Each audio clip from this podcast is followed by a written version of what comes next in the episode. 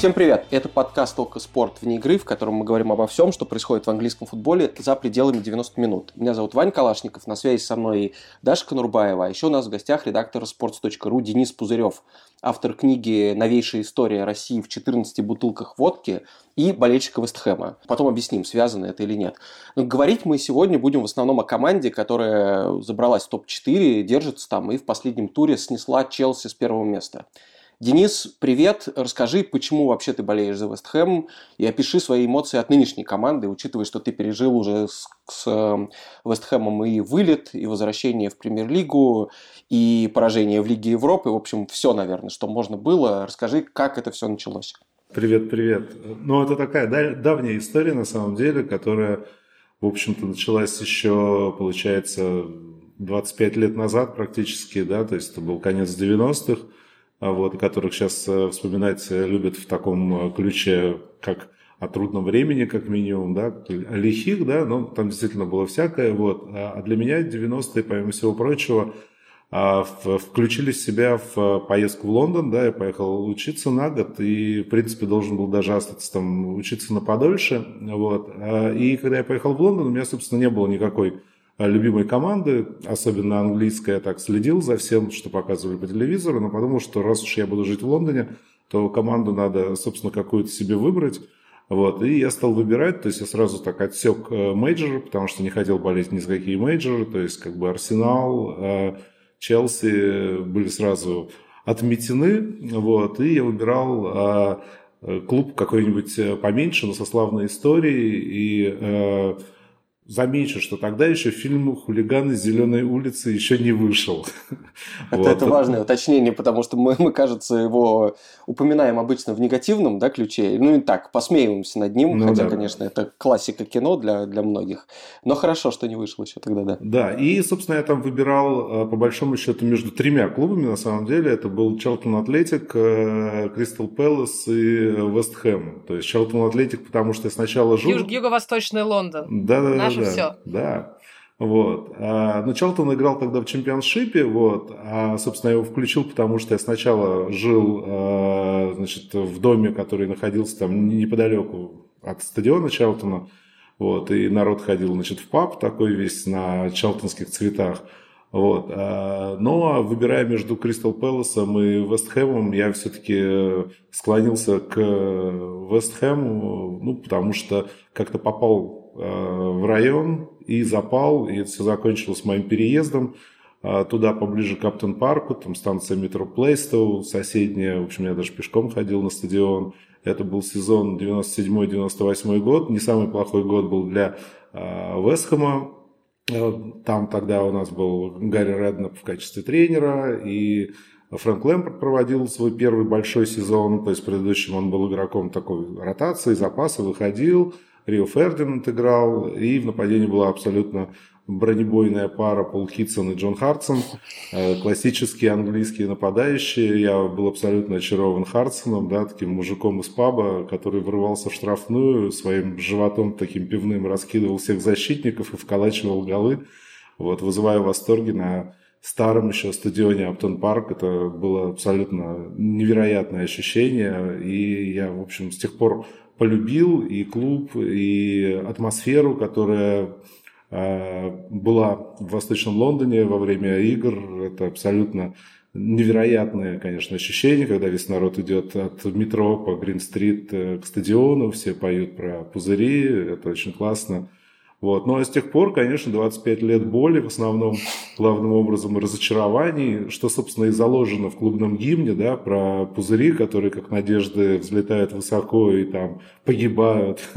Вот. Оказалось, это такая предопределенность, которая будет сопровождать э, всегда, но, конечно, кое-что последний год-полтора изменилось, и, конечно, это радует. Сколько ты шуток услышал в связи с клубным гимном Вестхэма и своей фамилией за свою жизнь? Ну, примерно так. Я уже ну, настолько привык э, это все слышать, да, потому что тут еще же вот эта э, тема, которую ты сказал с а, книжкой про бутылки водки, да, которая как бы в русском э, языке, в общем, называется пузырем, да, а тут еще вот эти вот пузыри. Э, на самом деле, конечно, ну, не, под, не подбирал. Когда я начинал болеть за Вестхэм, я, в общем, ну, не имел представления об этом гимне, да, то есть тогда еще и интернет, собственно, не был так развит, я не был пользователем интернета в 1997 году, то есть я знал, что такая штука есть, а как ей пользоваться, я, собственно, не знал, поэтому информации было очень мало, но мне кажется, что это какая-то такая предопределенность, да, вот все, и там моя фамилия, и водка это, и а, гимн клубный, ну, все так сложилось, ну, ну здорово же. Какие у тебя сейчас чувства вот от последних, наверное, даже двух сезонов, я бы сказал, непривычно тебе, радостно, и как ты думаешь, чем это теоретически может закончиться, и ну, на что ты надеешься в связи с, такой, с таким хорошим выступлением Вестхэма? Ну, мне немножко страшно на самом деле, потому что, конечно, за вот эти все долгие годы, которые включали в себя гораздо большее количество разочарований, а, чем э, какого-то восторга, я уже, в общем, смирился с тем, что я никогда не увижу Вестхэм в Лиге Чемпионов, тем более как бы не увижу их там на первом месте. А, до сих пор в это не верю, конечно же. Вот. Ну, то есть мои там какие-то вот амбиции как болельщика, они ограничивались, э, ну, может, цепанем как-нибудь Кубок Лиги, да, там, тем более, что в Кубке Англии как-то был финал против Ливерпуля, тоже несчастливый, вот, с голодом Стивена Джерарда. И, конечно, это очень, очень непривычно, вот то, что происходит э, с клубом, вот, но тем не менее, как бы я так понимаю абсолютно для себя, что с другой стороны, а, Вестхэм а, всегда имел амбиции, которые не, не, не были реализованы вот все, все эти годы. То есть, в принципе, это большой клуб с большой армией болельщиков, с огромным стадионом, с традициями, то есть с академией знаменитой. В общем, все у клуба было, да, кроме каких-то результатов, и необходим был какой-то толчок, да, чтобы все-таки в итоге вот этот э, уровень амбиций болельщических он был э, э, удовлетворен, да, и место клуба соответствовало вот этим самым амбициям. Вот. Что, что, что сейчас и происходит. Но, конечно же, э, было столько попыток, да, и там, приглашение там, топового тренера Пелегрини, вот, обернувшиеся ничем, да, и когда, конечно, пригласили Дэвида Моэса, мы все подумали, у нас тут в Москве есть сообщество болельщиков Вескома, не очень большое, достаточно дружное, но, но опять, ну как бы опять мы взяли тренера, который нам гарантирует э, не вылет абсолютно железный, а такую рабоче-крестьянскую, соответственно, игру, ну, как бы опять, ну, нам не привыкать. Вот. Но оказалось все, что а, Дэвид Моэс поставил а, именно ту игру, которая э, у меня, как у болельщика, вызывает самое восторженное ощущение за вот все вот эти вот годы боления, да, потому что я впервые за долгие годы абсолютно четко понимаю систему игры, а, что хочет тренер, то есть я понимаю, что они отрабатывают на тренировках, а, к чему они стремятся и каким образом добиваются побед. То есть это не просто какая-то вот... Был, был же сезон со Славином Биличем, да, успешный достаточно. Вот. Но когда, понятно, был тренер-мотиватор, плюс лучший сезон Дмитрий Паетов, когда все залетало. Но когда вот все настроено, все построено вот именно на эмоци эмоциях, да, плюс гений одного игрока, это такая очень хрупкая конструкция, да, потому что у игрока неудачный день, или вот он захандрил, как в итоге и случилось, уехал к себе во Францию, да, и все разрушилось абсолютно, вот как а, в сказке про Золушку, да, ударили часы, да, и мы опять превратились в чертову тыкву. Вот. Но сейчас как бы сейчас нет, сейчас отличная игра, отличная банда, которую создал Моэс, там есть конечно, э, моменты, которые вызывают тревогу, да, недостаточная глубина состава в первую очередь, но это все устранимо, тем более, что клуб на пороге прихода больших денег. Поняли, что российские болельщики Вестхэма счастливы. Даша, расскажи, что творится с английскими болельщиками Вестхэма? Что ты видишь на стадионе, и что ты видел во время матча с Челси, где не просто победа была, а волевая победа. Очень интересно, как все это воспринималось вживую. Я бы еще отдельно поговорила про чешских болельщиков Вестхэм, потому что их внезапно в силу состава стало какое-то невероятное количество, и количество чешских флагов на лондонском стадионе примерно такое же, как португальских на Олд Траффорд сейчас.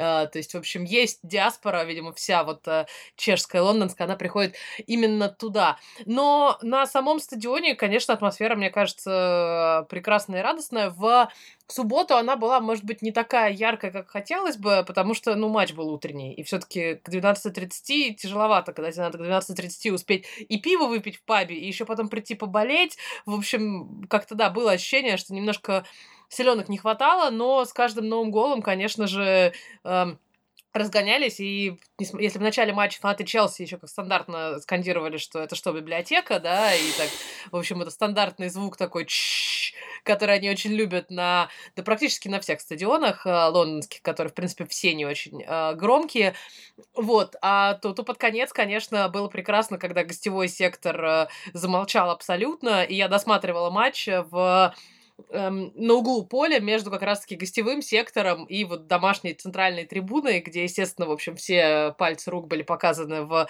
адрес друг друга, и фанаты Челси были максимально, ну, не то что недовольны, но, в общем, некоторое разочарование присутствовало на их лицах, а Вестхэм, конечно, праздновал невероятно. Ну, как всегда, я многократно уже, это я второй сезон этого подкаста ругаюсь, или точнее Ваня провоцирует меня, чтобы я ругалась на лондонский стадион, а, потому что, конечно, в, мне кажется, в, даже здесь Денис мне подтвердит, что в худшие годы вот после переезда, и когда, может быть, все было не так здорово, еще там до пандемии, вот эти сезоны, когда команда шла не, не очень хорошо, то это было немножко душераздирающее зрелище, с учетом того, что еще беговые дорожки, и все-таки он так, и трибуны достаточно далеко от поля, и вот как-то это было все все, особенно в сравнении с Аптон, с Аптон Парком, естественно. Но сейчас, э, как бы, как всегда, прямая зависимость, да, результата команды на то, как чувствуют себя болельщики. Я перед игрой в субботу э, разговаривала как раз с Джеймсом Коллинсом, э, который, в общем, э, тоже в очень радостном состоянии сейчас находится, как и все, в общем, э, бывшие футболисты Вестхэма, и он сказал, что вот да, этот стадион уже ощущается нами как дом, конечно, не такой э, старый, внушительный, как э, был Аптон Парк, потому что там все-таки столетия провели, но вот э, так как контракт, по-моему, тоже на 99 лет на с лондонским стадионом, то я думаю, в общем, еще успеют обжиться, особенно если э, атмосфера будет э, такая же, как она была, и результаты будут такие же, как они были и в, в последних матчах. Но там при этом главная проблема атмосферы, и я так понимаю, сейчас-то уже не заполняемость, наверное, а вот эта вот э, отделенность поля беговыми дорожками. Я бы сказала, что главная проблема атмосферы – это Олимпийский парк вокруг, потому что я была только один раз на Аптон парке, но вот мы все прекрасно знаем, и из Ваниной книжки, по-моему, да, вот эта дорога от метро метро, где бесконечный запах карри тебя сопровождает, где бесконечное количество пабов утыканных друг друга. А здесь э, лондонский сезон все-таки он такой немножечко в оазис в пустыне, да, вокруг тебя парк, а главное, что для болельщиков вокруг вас нет пабов. То есть, если вы были в Стратфорте, в этом торговом центре, который, собственно, рядом со станцией метро и рядом с Олимпийским парком, то там, э, ну, какой-то ресторанный дворик, который обычно в торговых центрах, там есть несколько ресторанов, там несколько кафе, там есть, по-моему, парочка таких очень модных пабов, но вот именно традиционных английских практически нет. Они есть с другой стороны канала, туда ближе к району, который называется Хакни, где всякие хипстеры сидят, но это, конечно, выглядит всегда как потрясающий такой коллапс культур, когда вот эти суровые мужики из восточного Лондона, такие с огромными пузами, лысые, здоровые, приходят э, в какие-то максимально модные пивоварни, где пиво наливают в две трети пинты и какой-нибудь, значит, с э, крафтовый эль, значит, на не знаю, подсолнухах, да, в общем, вот такое все, это очень, очень, очень странно. Но Вестхэм, кстати, решает эту проблему сейчас тем, что вокруг стадиона непосредственно огромное количество вагончиков с едой, причем самые разные, они всегда везде на всех стадионах есть, бургеры традиционные, все что только можно, огромное количество, просто вот они мне кажется, такую цепь вокруг стадиона собирают, и они работают сильно рано до матча, и они работают после матча, потому что я пробиралась через толпу после матча с Челси, это было уже спустя, наверное, час после финального свистка, а народ не расходился, то есть как на многих стадионах иногда болельщиков разгоняют сразу, но здесь они уводят всех из-под трибунки, закрывают выход э, на трибуну непосредственно, но вот территорию стадиона никто не зачищает, и все говорят, пожалуйста, пейте, ешьте, радуйте жизни, поэтому болельщики Вестхэма радовались, и я думаю, что да, это как бы проблему отчасти, отчасти решило. Что теперь есть где поесть, есть где выпить, есть где остаться еще после матча, обсудить все происходящее. Поэтому стадион, да, действительно чуть э, больше обживается, чем, э, чем он был пару лет назад, когда его только открывали. Ну и он точно помогает Вестхэму сейчас немножко денег зарабатывать, да, потому что 60 тысяч, это так же, как Арсенал, это больше, чем у Челси. И, в общем, э, наверное, только новому стадиону Тоттенхэм уступает, по-моему, да, по размеру теперь в Лондоне. Угу. Денис, ты как специалист еще по бизнес-стороне э, футбола и вообще всего, расскажи, как сейчас устроено владение Вестхэмом. Мы упоминали э, братьев Дилда, владельцев Салливана и Голда, которые, в общем, сделали когда-то все состояния в там, порноиндустрии и так далее.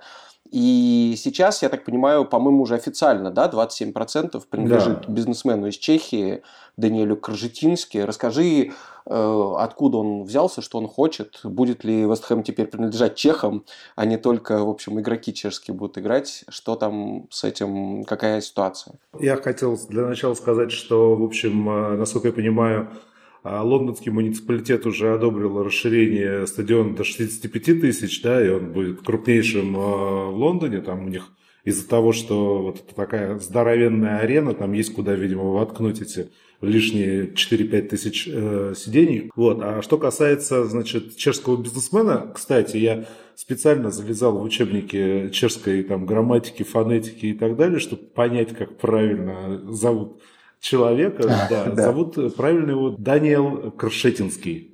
Вот. В чешских именах и фамилиях всегда ударение на первый слог. Это такое типа правило. Поэтому власть Эмил Петержела, например. Да, а не так, как э, Геннадий Орлов это говорил. Ну вот, э, да, 27% э, купил э, значит, Даниэль Кршетинский. Ну, что это за человек, во-первых? То есть это человек, который входит в тройку, в четверку стабильно, там они там меняются иногда, э, значит, списка чешского Forbes, да, э, богатейших э, людей Чехии. Он 75 -го года рождения, то есть ему 46 лет. То есть о чем это говорит? Это говорит в первую очередь о том, что в силу своего возраста он не успел к приватизации, которая сразу случилась после распада Чехословакии, и когда можно было за бесценок скупать какие-то значит, ценные активы. Поэтому э, он в 90-х годах, еще будучи молодым человеком, он из такой из достаточно интеллигентной семьи, у него значит, э, там, мама профессор, папа, по-моему, судья или наоборот.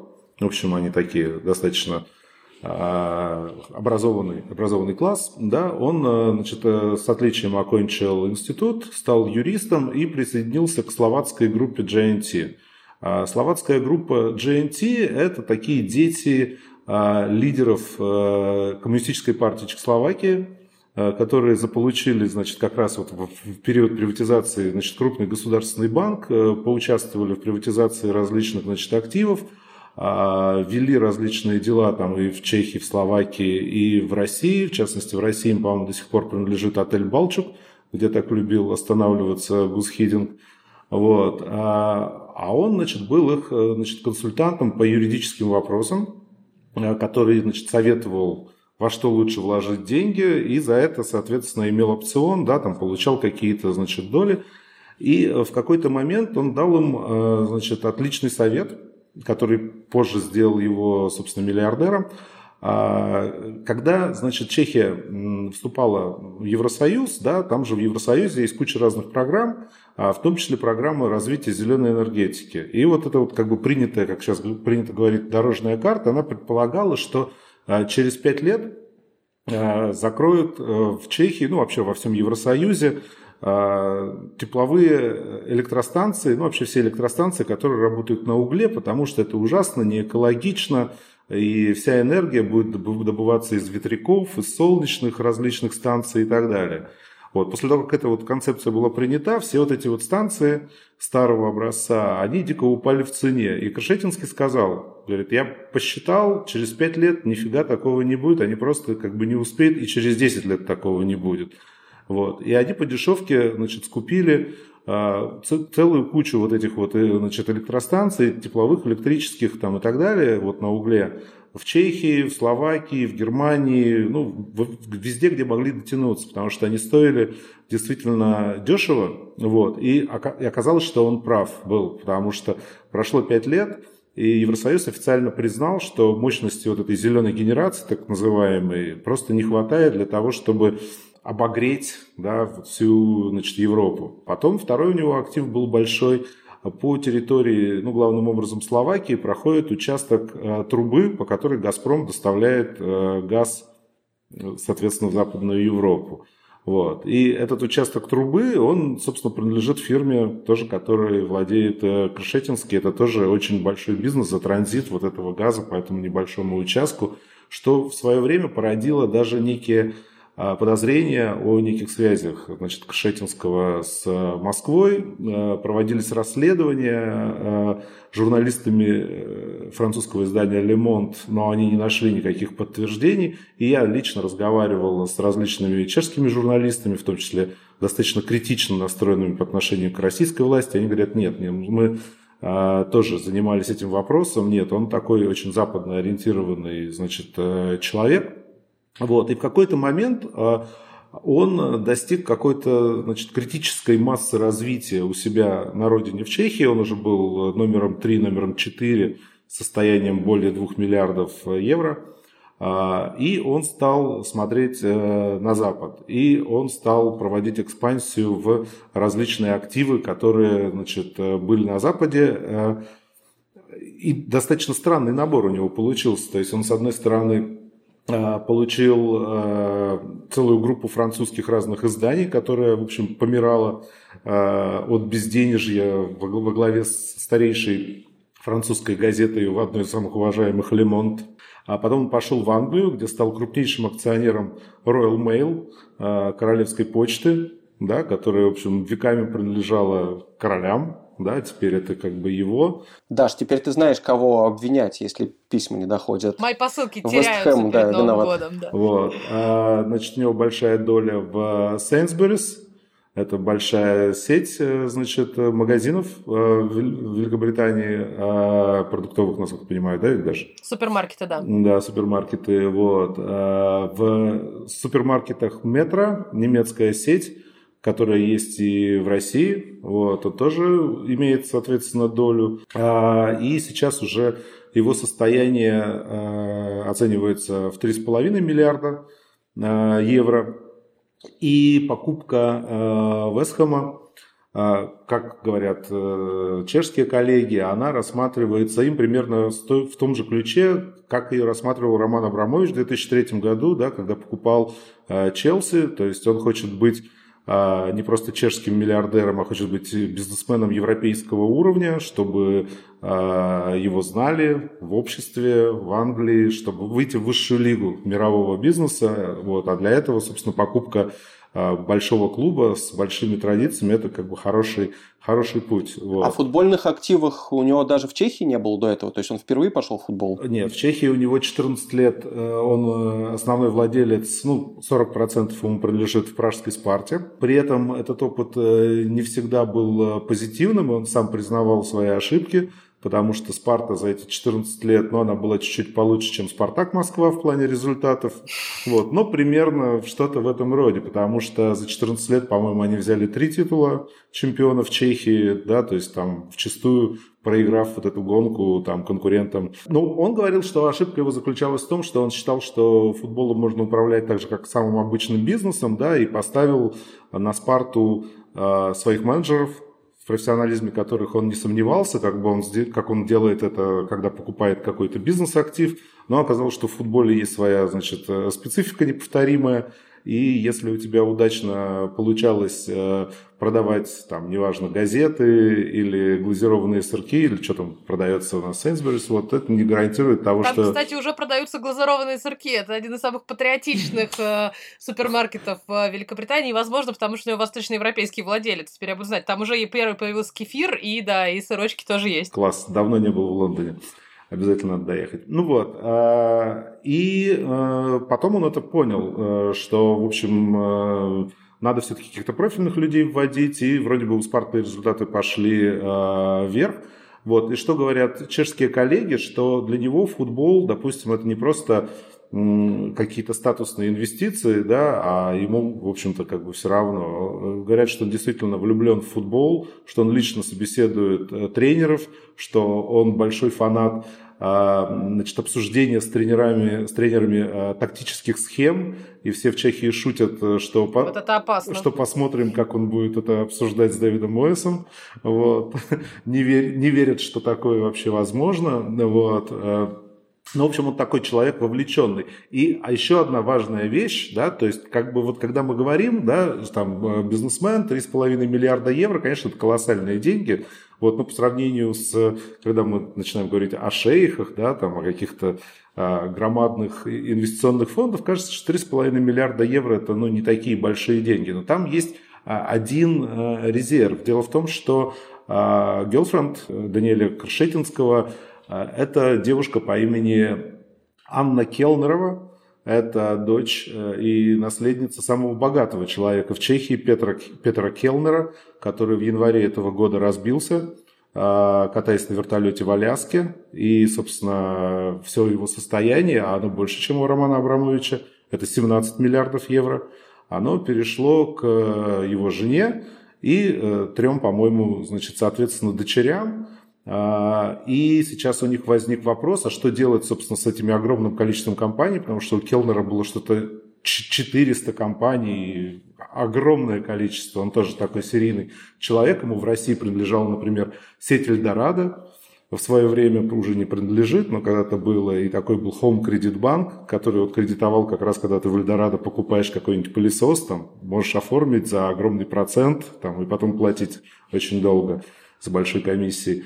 Ну вот, а, ну у него очень-очень много всего, вот, и возник вопрос, что с семьей э, делать, э, с этим совсем, да, и там Чехия активно обсуждается, что возможно, э, если, значит, Кшетинский и Анна оформят свои отношения, он станет мужем и членом семьи, то он мог бы взять в управление, да, что расширило бы его как бы пространство для маневра там, да, и в отношении там, его футбольных неких инвестиций в ту же Англию. И будем ждать, что собственно, с Вескомом э, в этом плане э, произойдет, э, ну, не то же самое, что с Челси, да, но что клуб станет гораздо мощнее и могущественнее с финансовой точки зрения, потому что было понятно, что Голд и Салливан тоже люди не бедные, конечно, но в некотором плане они, в общем, уперлись в некий потолок, теперь у нас будет более свободно, да, и вот то, что 27% а, было куплено, то есть эти деньги, они уйдут на покрытие долга. Долг у клуба составлял 150 миллионов фунтов,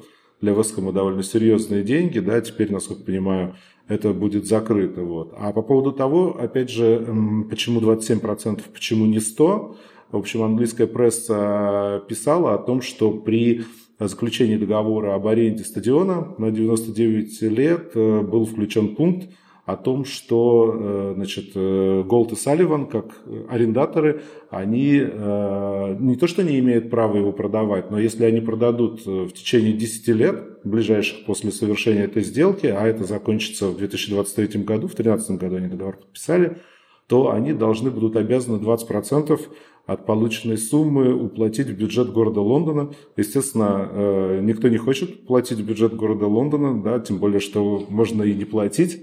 Вот. Э, и, собственно, я думаю, что с этим и связано, что вот не 100, а 27, то есть он вошел уже в управление, у него есть свои люди в совете директоров – вот, и теперь, э, собственно, они до 23 года передадут ему клуб целиком. И, в общем, это здорово. Это для болельщиков ВСКМ, я думаю, позитивная очень новость. Что-то мне кажется, что в следующем году, в следующем сезоне за чемпионство будут бороться Ньюкасл и Вестхэм, а всех остальных мы уже куда-то Ньюкасл... отправим в Суперлигу. Я думаю, что Ньюкасл будет только в другом дивизионе за чемпионство бороться с такими темпами, но мы про это в другом выпуске поговорим, учитывая нынешний результат. Хотя они выиграли свой первый матч.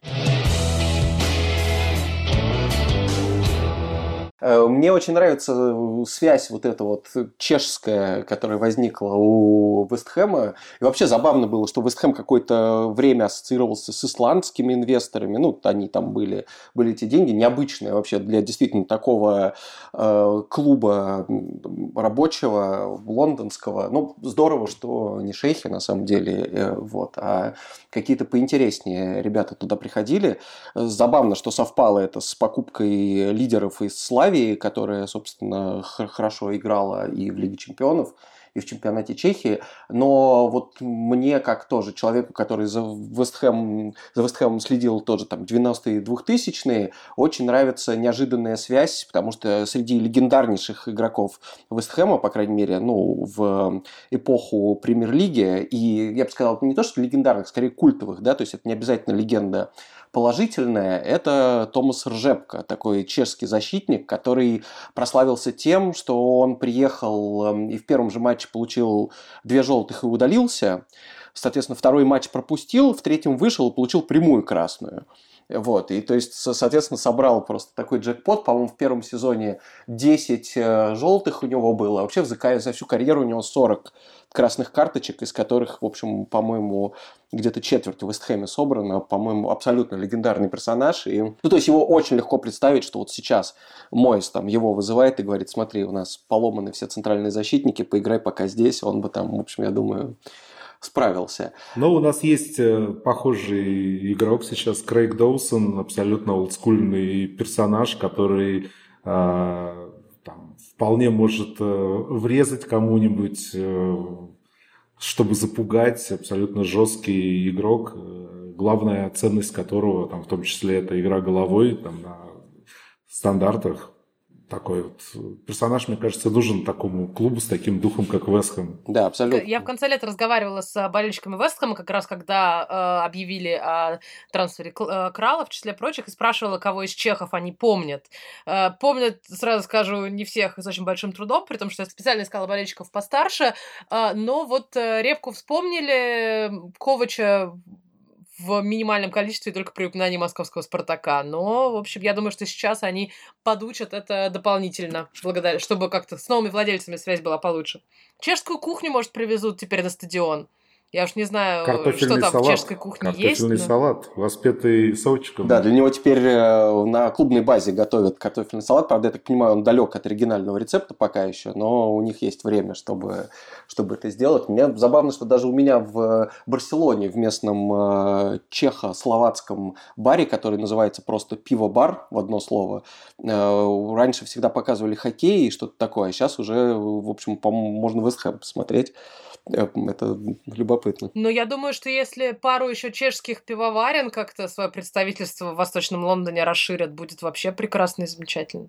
При этом интересно, что мы вот говорим про Чехию, про пиво, про книгу Дениса, а на самом деле один из основателей, или даже главный создатель клуба, Арнольд Хиллс, э, который основал еще не Вестхэм, а Thames Iron Works, то есть клуб предшественник Вестхэма, который в доках, в верфях возник, он э, не пил. И более того, он набирал в команду в конце 19 века людей, которые тоже не пили, и их даже... То есть он, он смог найти 11 человек, да, по, где-то это, по всей Британии? В этом и есть э, трагедия его идеи. То есть сначала прозвали его клуб Teetotalers, не пьющие футболисты, но потом он понял, что просто достойного уровня людей, чтобы они играли в основном составе, выходили на замену, среди работяг тем более, найти практически невозможно.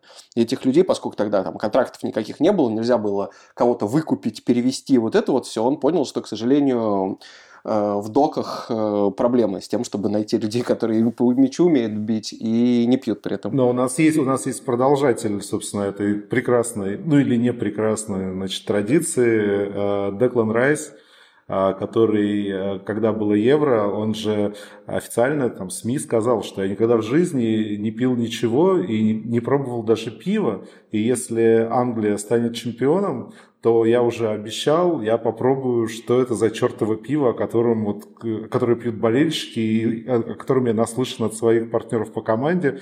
Как известно, сборная Англии не выиграла это евро, да, и э, Деклан продолжает быть, видимо, teetotalers. Но вообще он как бы славный парень, этот Деклан Райс, да, и вот когда ходили все вот эти разговоры о том, что вот он завтра уйдет в Челси, послезавтра он уйдет в Манчестер Юнайтед, я все-таки э, надеялся, что ну, этого не произойдет, вот то трансферное окно, которое произошло, да, а теперь как бы с повышением уровня амбиций, да, он же как бы не говорил, что я там Э, хотел бы играть конкретно там в э, Ливерпуле там, или Манчестере или Челси, он говорил, я хочу играть в Лиге Чемпионов, да, но если твой клуб, за которым, которым ты капитан и практически уже почти легенда в 22 года, будет играть в Лиге Чемпионов, то зачем ему э, уходить? А еще я подписан на Инстаграм его girlfriend, вот. И, ну и знаете, вот как бы girlfriend футболистов это же особый мир. То есть там в основном какие-нибудь супермодели, певицы, такие девушки с какими-то выдающимися значит, формами. А у Деклан встречается с такой простой, значит, э, как и клуб Вестхэм, рабоче-крестьянской, английской вот девушкой такой типичной. Он с ней встречается с пятого класса, это его одноклассница. Вот я тоже думала, что это история типа Харикейна, который тоже там с детских лет знакомы. Обычно только так не модели попадают в эти списки. Да, и то есть я подумал, что если э, парень, который вот уже мультимиллионер и суперзвезда, э, он он хранит верность э, девушке, при том, что, э, как, с которой знаком с детства и встречается с детства, при том, что он мог бы позволить себе выбрать самую там, красивую из красивых девушек, да, то, возможно, он будет столь же верен и клубу, э, и лоялен к нему. Вот. Молодец, мы все очень любим Деклана Райса.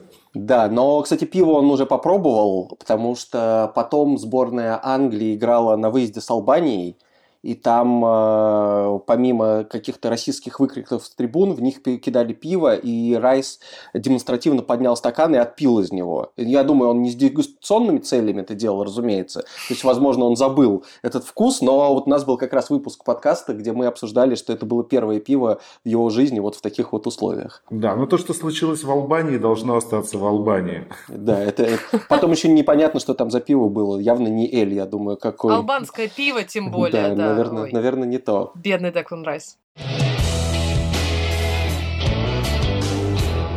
А, я тут пытаюсь э, в рамках челленджа рассказывать в течение сезона подкаста про эмблемы. В случае с э, Вестхэмом это довольно просто. На, на, на, на ней изображены молотки. В данный момент долгое время там был замок, а замок это был такой, как сказать, э, фасад э, старого стадиона, Аптон Парк, или как его называли, Bowling Ground, еще, собственно, потому что когда-то там стоял замок, или, вернее, здание, в котором давным-давно жила Анна Болейн, одна из королев Англии. В общем, этот замок, э, по-моему, в 50-х годах был уничтожен, на месте его возвели фасад, фасад, значит, присоединили э, к стадиону, и он появился на эмблеме. Сейчас, соответственно, он исчез, потому что больше команда на этом стадионе не играет. А про молотки интересно, что они в разное время были разными. Я не разбираюсь в э, судовых молотках, вернее, в молотках, которым там на верфи что-то куют и делают, но одно время были молотки, которым какие-то дыры пробивали в корпусах, э, в обшивке судов. Одно время были молотки, которыми выравнивали. Я не знаю, какие сейчас, там есть какая-то разница, но, в общем, понятно, что это все отсылка к тем самым э, молоткам, которыми э, в доках и на верфях орудовали. Так что здесь тоже преемственность сохранилась. Наверное, самая наименее видоизменившаяся эмблема в английском футболе.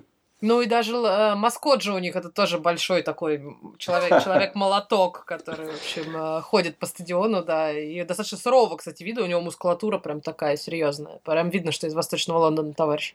Это не костюм, это реальный человек. Костюм, конечно, но как бы с накладной такой мускулатурой, но все равно. Остальные какие-нибудь, какой-нибудь маскот, например, э, Челси, ой, не Челси, маскот Арсенала, да, этот динозавр несчастный, он выглядит гораздо менее спортивным и подтянутым, так что... Да, еще очень удобно, имея вот такую клубную эмблему, собственно, демонстрировать ее в момент празднования гола, это очень легко. Ты скрещиваешь руки, вот, собственно, и все. То есть болельщикам Манчестер Юнайтед было бы гораздо сложнее, если бы они решили изобразить дьявола с трезубцем. Это необходимо был какой-то дополнительный, э, э, не знаю, на, на, наряд, э, реквизит, да, это называется. Вот. А тут это очень-очень-очень удобно и очень узнаваемо. А мы спрашивали наших слушателей, что они думают про Вестхэм, его перспективы, и большинство пишут, что э, по силам этой команде задержаться в четверке, хотя, ну, так, скажем так, разделились мнения. Кто-то считает, что они могут попасть в Лигу чемпионов, и это должна быть единственная цель. Кто-то считает, что скорее это шестое-седьмое место. И, возможно, кстати, любопытное предложение, что, возможно, будет проще выиграть Лигу Европы, где Вестхэм тоже сейчас на первом месте в группе идет, э, и чтобы таким образом попасть в Лигу чемпионов, чем выиграть, собственно, место в Лиге чемпионов. Э, но ну, здесь э, мнения практически не расходятся. Но вот что интересно. Мы последнее время очень радуемся, когда у нас получается подкаст без упоминания Манчестер Юнайтед, но опять не вышло в этот раз, хотя мы говорим про Вест Хэм. Связано это с тем, что многие слушатели написали, а вот интересно, э, сейчас, когда мы видим, что Моэс, в общем-то, многое умеет, хотя и знали это раньше, э, на фоне тренерской какой-то чехарды и непонятицы в Юнайтед эм, все спрашивают, а вот, может быть, нужно Моэса там было оставить, и тогда бы на самом деле все было бы нормально, чуть-чуть побольше времени ему дать. Денис, вот как ты думаешь, это все-таки его команда, это команда типа Вестхэма и Эвертона, или на самом деле э, дай ему еще пару-тройку лет, и Юнайтед бы тоже с ним состоялся? Ну, мне кажется, ему было бы сложно работать э, в Манчестер Юнайтед, ну, потому что, не потому что его стилистикой ну, не подходит. Он, мне кажется, достаточно умный э, тренер, глубоко понимающий игру и возможности игроков, и это он продемонстрировал, когда устроил чистку, э, собственно, состава, допустим, в Ham United, убрав из состава реально высокооплачиваемых игроков, да, то есть там и Алера, и Андерсона, и Ермоленко, по большому счету, да, которые э, не подходили под его систему игры, хотя стоили очень дорого, да, и Конечно, возможно, это было большим разочарованием для владельцев. Вот. А, но ему, конечно, необходимо там время для строительства команды, то есть не тот человек, который придет и сделает все сразу, а дадут ли такое время в Манчестер Юнайтед, ну, абсолютно э, не факт. Поэтому я не думаю. Мне кажется, ему сейчас очень комфортно. Он действительно после стольких лет, тоже разочарований, да, после ухода из Эвертона, в общем, нашел а, команду, которая целиком построена под него. И начиная вот с этого трансферного окна, а, ему же отдали и все полномочия по значит, подписанию новых игроков, да, потому что до этого этим занимался непосредственно Голд Салливаном, да, а он был только э, тренером, да, он не был вот этим, то, что называется менеджер, вот. Э, поэтому, ну, мне кажется, что это такая счастливая история, и не надо тут лишних движений. Пусть Мойзи остается в Восточном Лондоне, он э, классный, и мы счастливы абсолютно с ним. Я, кстати, после матча разговаривала с некоторыми фанатами Манчестер Юнайтед, эм, и они все вот э, как один говорили, говорит, он, конечно, у нас в клубе был каким-то совершенно непонятным персонажем, говорит, но мы очень рады за него сейчас, поэтому вот это уйти из Юнайтед так, чтобы тебя еще потом приятно вспоминали, тебя, тебе даже симпатизировали, это, конечно, большое умение. Слушайте наш подкаст каждую неделю на всех платформах, где вы слушаете подкасты. Apple, Google, Яндекс, ВКонтакте. Пишите комментарии на YouTube. И главное, смотрите футбол ВОК по годовой или ежемесячной подписке или по акции 7 дней за 1 рубль для новых пользователей. Здесь были Ваня Калашников, Даша Конурбаева и Денис Пузырев. Э, болейте за Вестхэм. Пока. Всем счастливо!